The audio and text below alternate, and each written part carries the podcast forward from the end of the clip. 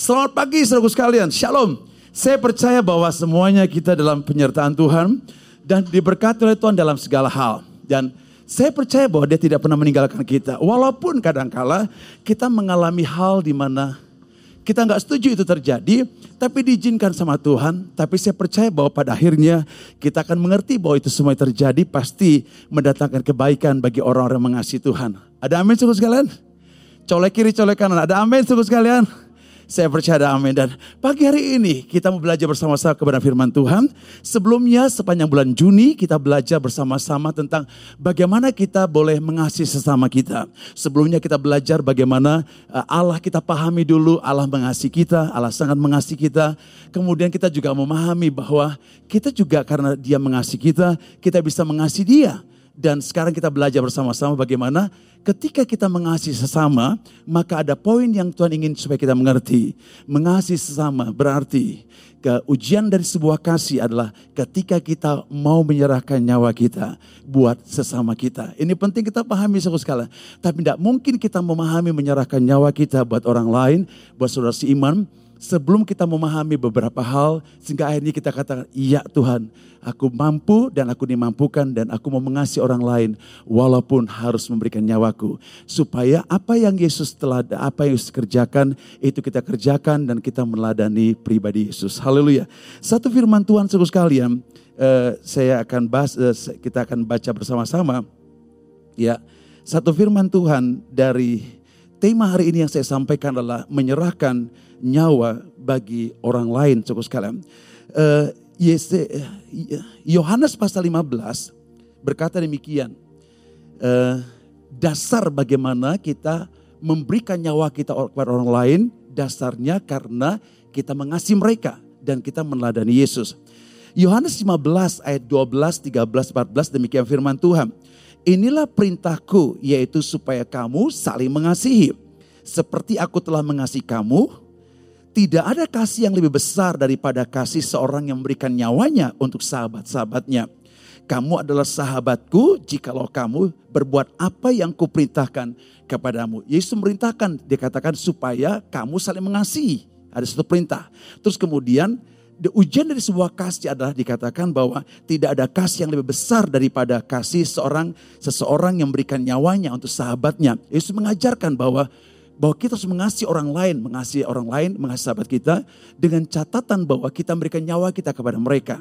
Ya, terus kemudian dengan demikian eh, eh, Tuhan katakan bahwa eh, kepada murid-muridnya, murid-muridnya adalah sahabat Tuhan. Jadi dikatakan tidak ada kasih yang terbesar kecuali orang itu memberikan nyawanya buat sahabatnya. Dan murid-murid Tuhan Yesus adalah sahabat daripada Tuhan Yesus. Karena dia sahabat berarti Yesus memberikan nyawanya kepada murid-muridnya. Dan murid-murid adalah sahabat Yesus. Karena kenapa? Karena murid-murid Yesus memastikan bahwa mereka mau mengasihi satu dengan yang lain. Di sisi yang lain semua rahasia-rahasia sorga diberikan kepada murid-murid Tuhan Yesus. Sehingga murid-murid Tuhan Yesus adalah sahabat daripada Tuhan Yesus. Yesus katakan bahwa kasih yang terbesar adalah ketika seorang memberikan nyawanya buat sahabatnya. Tetapi saya mau tambahkan lagi bahwa Yesus bukannya mengasihi sahabatnya, tapi Yesus mengasihi dunia ini seluruh sekalian. Orang berdosa, orang tidak berdosa, orang baik, orang jahat, dia juga mengasihi seluruh sekalian. Sehingga kita menarik, menarik satu poin yang luar biasa pagi hari ini bahwa kita harus mengasihi orang lain. Apakah sahabat kita atau siapa saja yang namanya orang lain, kita termasuk musuh kita, kita harus mengasihi mereka. Bahkan di, kalau dimungkinkan kita memberikan nyawa kita buat mereka saudara. Nah ini harus uh, kita harus memahami kebenaran saudara sekalian. Dan uh, itu tidak mungkin terjadi kecuali ada beberapa step saya akan sampaikan pagi hari ini supaya kita pahami dulu sekali. Nah kalau kita nggak pahami, kita tarik ulur untuk memberikan nyawa kita ke orang lain. Kalau misalnya itu kepada keluarga kita atau kepada orang yang dekat dengan kita, mungkin bagi kita memberikan nyawa sih nggak jadi masalah.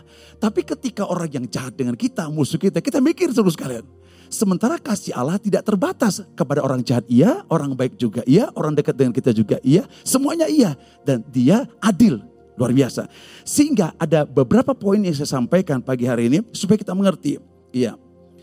Uh, sebelum kita uh, hidup menyerahkan nyawa kita untuk orang lain, ada beberapa hal yang harus kita pahami ya supaya ketika kita menjalankannya kita nggak tarik ulur dan kita nggak bentrok dengan kepentingan Tuhan dengan kepentingan kita atau kepentingan orang lain tapi lebih kepada yes saya jawab saya lakukan nah poin pertama saudara sekalian ya pahamilah bahwa hidup kita bukan milik kita sendiri lagi hidup kita bukan diri kita sendiri lagi ya hidup kita bukan tentang diri kita tetapi hidup kita tersembunyi di dalam Kristus. Sehingga ketika Yesus mengasihi orang lain dan menyerahkan nyawanya buat orang lain. Tidak mungkin tidak saya harus mengambil keputusan. Apa yang Yesus lakukan itu saya lakukan. Dan gara-gara dia tinggal dalam diri saya. Saya dimampukan untuk boleh mengasihi orang lain. Termasuk menyerahkan nyawanya kepada orang lain. Saya bacakan dari Galatia. Galatia pasal yang kedua Demikian firman Tuhan Galatia 2 ayat yang ke-20. Demikian firman Tuhan. Namun aku hidup tetapi bukan lagi aku sendiri yang hidup. Melainkan Kristus yang hidup dalam aku. Dan hidupku yang kuhidupi dalam dan hidupku yang kuhidupi sekarang dalam daging adalah hidup oleh iman dalam anak Allah yang telah mengasihi aku dan menyerahkan dirinya untuk aku. Paulus bilang begini, ya aku hidup tapi aku gak sendiri lagi dan hidupku yang kuhidup dalam daging adalah hidup karena iman kepada anak Allah. Jadi Paulus tidak sendiri, tetapi Kristus tinggal dalam diri dia. Kita juga di tempat ini bersama-sama, kita tidak sendiri karena di dalam diri kita ada Kristus. Sehingga Kristus telah memampukan kita untuk melakukan apa yang dia lakukan. Sehingga dikatakan, kamu harus saling mengasihi sama seperti aku mengasihi kamu. Sehingga kita semuanya, apa pun keberadaan kita, kita dapat mengasihi orang lain. Termasuk hal-hal yang Kayaknya nggak mungkin, kayaknya nggak bisa seru sekali. Nah pemahaman tentang Kristus tinggal dalam diri kita harus kita pahami sangat-sangat dalam sekali. Sebab kalau kita tidak memahaminya seru sekalian, maka kemampuan kita untuk mengasihi orang lain bahkan menyerahkan nyawa kita bagi orang lain pasti bermasalah seru sekalian. Bahkan hal-hal yang menurut saya sangat gak mungkin ya bisa terjadi satu firman Tuhan. Makanya Yesus mengajarkan hal yang gak wajar tetapi kita bisa melakukannya. Saya bacakan dari Matius pasal yang kelima.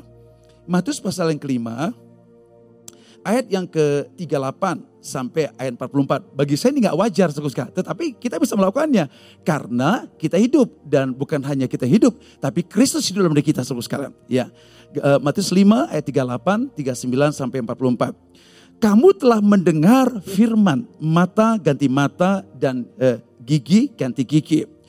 Tetapi aku berkata kepadamu, janganlah kamu melawan orang yang berbuat jahat kepadamu, melainkan siapa pun yang menampar pipi kananmu, beri juga kepadanya pipi kirimu. Tuhan bilang gini, kalau ada kalau orang berbuat jahat, jangan lawan jahat. Kalau kau dipikir dipukul pipi kiri, kasih pipi kanan. Itu nggak mungkin kalau kita nggak punya Kristus, terus sekalian.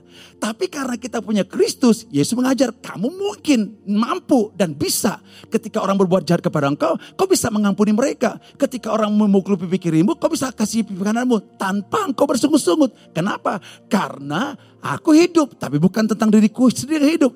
Kristus yang hidup dalam diriku. Wow, luar biasa. Anda bisa, kita semuanya bisa. Dan bukan tentang kita, tapi tentang Allah yang hidup dalam kita ayat 39. Ya, dikatakan, "Tetapi aku berkata kepadamu, janganlah melawan orang yang berbuat jahat kepadamu, melainkan siapa pun yang menampar pipi kananmu, berilah juga kepadanya pipi kirimu." Amazing, luar biasa. Ayat 40.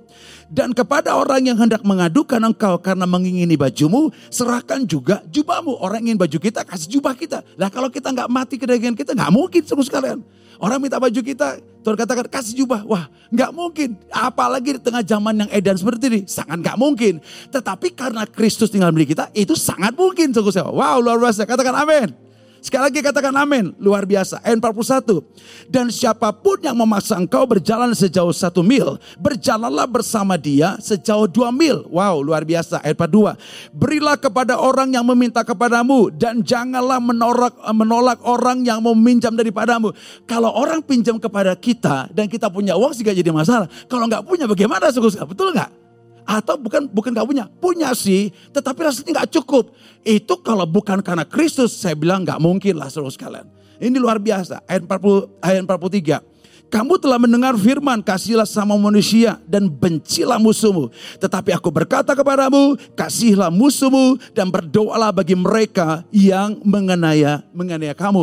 Orang katakan bahwa kasihlah sama manusia, musuhmu kamu benci. Tapi Tuhan katakan, enggak. Eh, kepada kepada musuhmu, kamu harus berdoa buat mereka. Wow, sangat tidak mungkin. Sangat tidak mungkin. Kalau kita nggak mati seluruh skala kedagingan kita, kita nggak mati karena Kristus, nggak mungkin kita bisa mengasihi orang lain dengan yang amazing, luar biasa seluruh skala.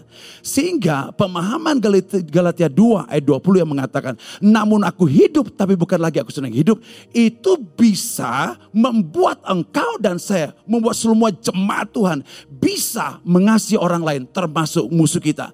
Engkau bisa mengasihi suamimu, istri bisa mengasihi suami, anak-anak bisa mengasihi mengasihi orang tua, orang tua bisa mengasihi anak-anak, bawahan bisa mengata, mengasihi atasan, teman-teman kerja kita, teman-teman gereja, semua yang mungkin kelihatannya menyebalkan, kita bisa mengasihi. Amin. Ada amin saudara sekalian. Karena kita sedang bangun rumah kasih saudara sekalian. Termasuk orang yang menzolimi kita. Orang yang membenci kita. Bahkan merugikan hidup kita. Merugikan masa depan kita. Merusak masa depan kita. Tapi kita mengasihi saudara sekalian. Memberikan nyawa kita buat mereka. Wow luar biasa. Poin yang kedua yang harus kita pahami saudara sekalian. Tadi dari Galatia pasal yang kedua ayat 20. Sekarang Galatia 2 ayat 19 saudara sekalian. Saya bacakan firman Tuhan ini coba. Ya Galatia, Galatia 2 ayat yang ke-19. Demikian firman Tuhan. Saya bacakan. Sebab aku telah mati oleh hukum Taurat. Untuk hukum Taurat. Supaya aku hidup untuk Allah. Aku telah disalibkan dengan Kristus. Oke, tadi dikatakan bahwa Kristus saya punya Kristus, saya tidak sendiri lagi. Nah yang kedua bukan hanya tidak sendiri lagi. Tapi dia katakan saya sudah mati oleh hukum Taurat untuk hukum Taurat.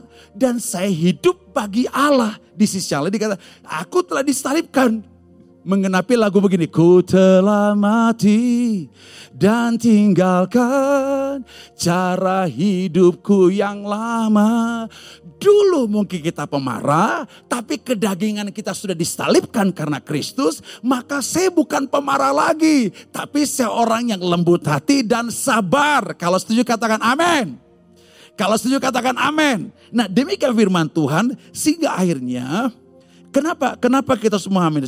Sehingga kita bisa mewujudkan berarti saya tidak lagi mencintai diri saya sendiri. Saya tidak lagi mencintai dunia.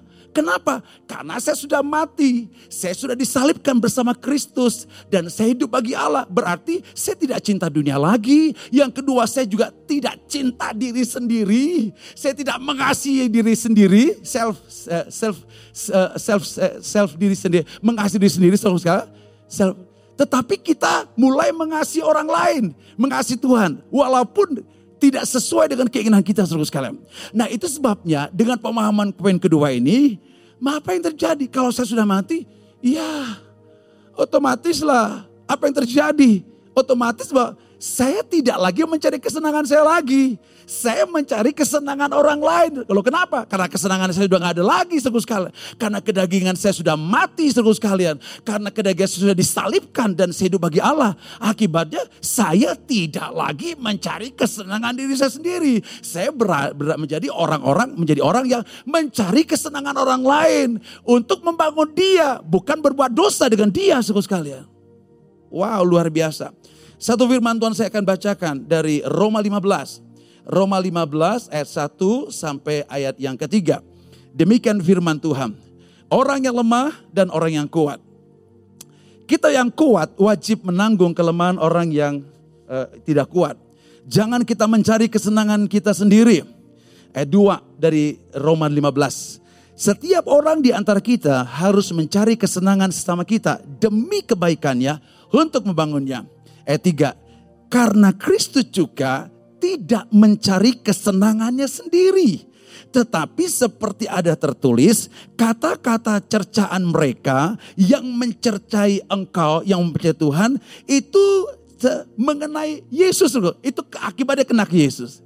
Sehingga Yesus menjadi orang yang pribadi yang tidak mencari kesenangan sendiri. Nah kita sudah mati ke daging kita. Kita sudah mati dan hidup bagi Allah suku sekali. Kita sudah disalibkan suku sekali. Berarti kita tidak lagi memiliki kesenangan pribadi. Kita tidak lagi mencintai diri sendiri. Tetapi kita mencintai Tuhan, mencintai sama kita seperti Yesus mencintai Bapa, seperti mencintai orang lain suku sekali. Sehingga akibat yang paling terakhir suku sekalian, maka kita tidak mencari kesenangan lagi sendiri seluruh sekalian. Wah luar biasa. Makanya dikatakan disuruh berjalan satu mil, kerjakan dua mil. Ya kalau kita nggak mati ke daging nggak mungkin mikir seluruh sekalian. Ya kalau yang nyuruh itu orang baik sih gak jadi masalah. Lah kalau yang nyuruh itu orang nggak baik kita mikir juga seluruh sekalian. Dan Yesus gak berpikir, berpikir begitu. Orang baik, orang jahat dia kasih dengan kasih yang sama. Tidak ada bedanya. Wah wow, luar biasa luar menurut saya sangat luar biasa. Nah, kita yang kuat wajib, wajib menanggung kelemahan orang yang tidak kuat dengan demikian suku sekalian, kita hidup seperti Kristus hidup di mana kedagingan kita mengasihan diri sendiri sudah mati dalam hidup kita suku sekalian. Ya, dengan demikian ya wow luar biasa. Harabasyik ya ini menurut saya sangat-sangat luar biasa. Ya. Jadi wah saya tuh kagum dengan Tuhan kita. Kita tuh punya standar di atas rata-rata, tinggi banget. Iya. Saking tingginya seolah kita nggak bisa. Tapi yang kerennya kita diberikan kodrat ilahi dalam diri kita yang memampukan, kodrat ilahi itu memampukan kita mengasihi jauh lebih tinggi daripada dunia bisa mengasihi. Makanya standarnya sangat-sangat tinggi sekali. sekali. Nah Selain kita tidak mencari kesenangan diri sendiri, saudara sekalian, dari Galatia 2 ayat 19 di mana kita sudah mati terhadap kesenangan kita. Uh, poin yang kedua, uh, poin lanjut saudara sekalian, kita juga dapat mewujudkan bagaimana definisi kasih yang ada yang ada di dalam 1 Korintus 13 ayat 4, 5, 6, 7, 8 kita bisa wujudkan saudara sekalian. Kan dikatakan kasih itu sabar, Ya nggak mungkin lah saya bisa sabar kalau saya belum mati kedagingan saya. Betul nggak suku sekali? Ya sabar sekali nggak apa-apa, sabar dua kali, sabar tiga kali. Lah kalau sabar-sabar terus ya nggak mungkin. Iya, nah kenapa tidak mungkin? Karena kita tidak memahami bahwa saya sudah mati kedagingan saya. Saya sudah mati kedagingan saya. Tapi kalau sudah kematian dengan dengan kematian daging saya sudah mati dan mengasihi diri sendiri sudah mati, maka saya bisa mengasihi orang lain go extra mile, sangat luar biasa. Nah sekarang kita lihat suku sekalian, satu firman Tuhan dari dari 1 Korintus 1 Korintus 13 ayat yang keempat sampai ayat yang ke-8. Saya tidak membacakan dari terjemahan baru, tapi saya membacakan dari uh, firman Allah yang hidup ya. Saudara bisa baca di rumah saudara, membaca uh, uh, firman Tuhan, tapi terjemahan dari firman Allah yang hidup. Saya lebih senang dari firman Allah yang hidup, saudara sekalian. Bukan berarti bahwa terjemahan baru salah, tapi ini lebih tajam menurut saya. Nah saya bacakan buat seluruh jemaat Tuhan di mana pun kau berada. Iya, kasih itu sangat sabar. Ya, kasih itu sangat sangat sabar, baik hati dan tidak pernah cemburu atau iri hati tidak pernah sombong atau tinggi hati. Saya ini firman Allah hidup. Saya bahas daripada tiba, uh, dari uh, terjemahan baru. Demikian firman Tuhan ayat 4. Kasih itu sabar, kasih itu murah hati. Ia tidak cemburu, ia tidak membegahkan diri dan tidak sombong. Dia hanya menurut saya terjemahan baru datar sekali. Dikatakan kasih itu sabar, kasih itu murah hati, ia tidak cemburu, ia tidak memegahkan diri dan tidak sombong. Tapi firman Allah yang hidup lebih tajam. Dia katakan kasih itu sangat sabar. Terjemahan baru kasih itu sabar. Tapi terjemahan firman Allah yang hidup kasih itu sangat sabar. Wow, luar biasa grade-nya tinggi banget. Terus kemudian dan baik hati tidak pernah cemburu. Wow, luar biasa. Tidak pernah cemburu. Kalau di dalam firman baru dikatakan kasih tidak cemburu. Tapi firman Allah hidup kasih tidak pernah cemburu. Ya nggak mungkin lah kita nggak bisa nggak pernah cemburu. Tapi karena tadi saya katakan ku telah mati. Saya sudah mati. Ya saya bisa lah mengasihi orang lain dengan kasih yang tidak pernah cemburu. Sekali. Makanya grade-nya tinggi sekali suku sekalian. Saya lanjutkan saudara sekalian. Dikatakan bahwa kasih itu dikatakan kalau firman kalau terjemahan baru dikatakan kasih itu sabar, kasih itu murah hati, kasih tidak sembuh, kasih tidak menggahkan diri, kasih tidak sombong. Kalau dalam firman lain hidup, kasih itu tidak pernah sombong. Wow. Luar biasa sekali saudara sekalian. Atau tinggi hati. Saya lanjutkan di ayat yang selanjutnya, ayat yang kelima dari uh, firman Allah hidup. Tidak pernah angkuh mementingkan diri sendiri. Kasih tidak ingin menang sendiri. Kasih tidak pernah dan tidak pernah mudah tidak mudah tersinggung. Kasih tidak me, uh, tidak menaruh dendam dan tidak memperhatikan kesalahan orang lain. Wow, luar biasa. Kasih itu tidak mempersal tidak memperhatikan kesalahan orang lain. Ya, selama manusia hidup seluruh sekalian, yang banyak dilihatnya salah orang lain dibandingkan baik orang lain. Walaupun salahnya sekali, baiknya seratus kali. Terus dia salahnya sekali, satu lebih diperhatiin cukup sekali. Nah kalau kita nggak mati kepada kedagingan kita, ya nggak mungkin cukup sekalian. Saya lanjutkan ayat lanjutnya cukup sekalian ya. Kasih tidak gemar akan ketidakadilan, tetapi sukacita apabila kebenaran menang. Iya, Selanjutkan lagi, kalau saudara mengasihi seseorang di ayat yang ketujuh, ya, kalau saudara mengasihi seseorang, eh, saudara akan tetap setia kepadanya apa pun yang terjadi. Saudara akan tetap mempercayainya, selalu mengharapkan yang terbaik dari dia, dan saudara akan selalu, saudara akan selalu membelanya. Wah, kalau orang itu baik dengan kita, kita bela sekalian. Kalau orang itu oke dengan kita, kita bela, kita jaga, kita dengar.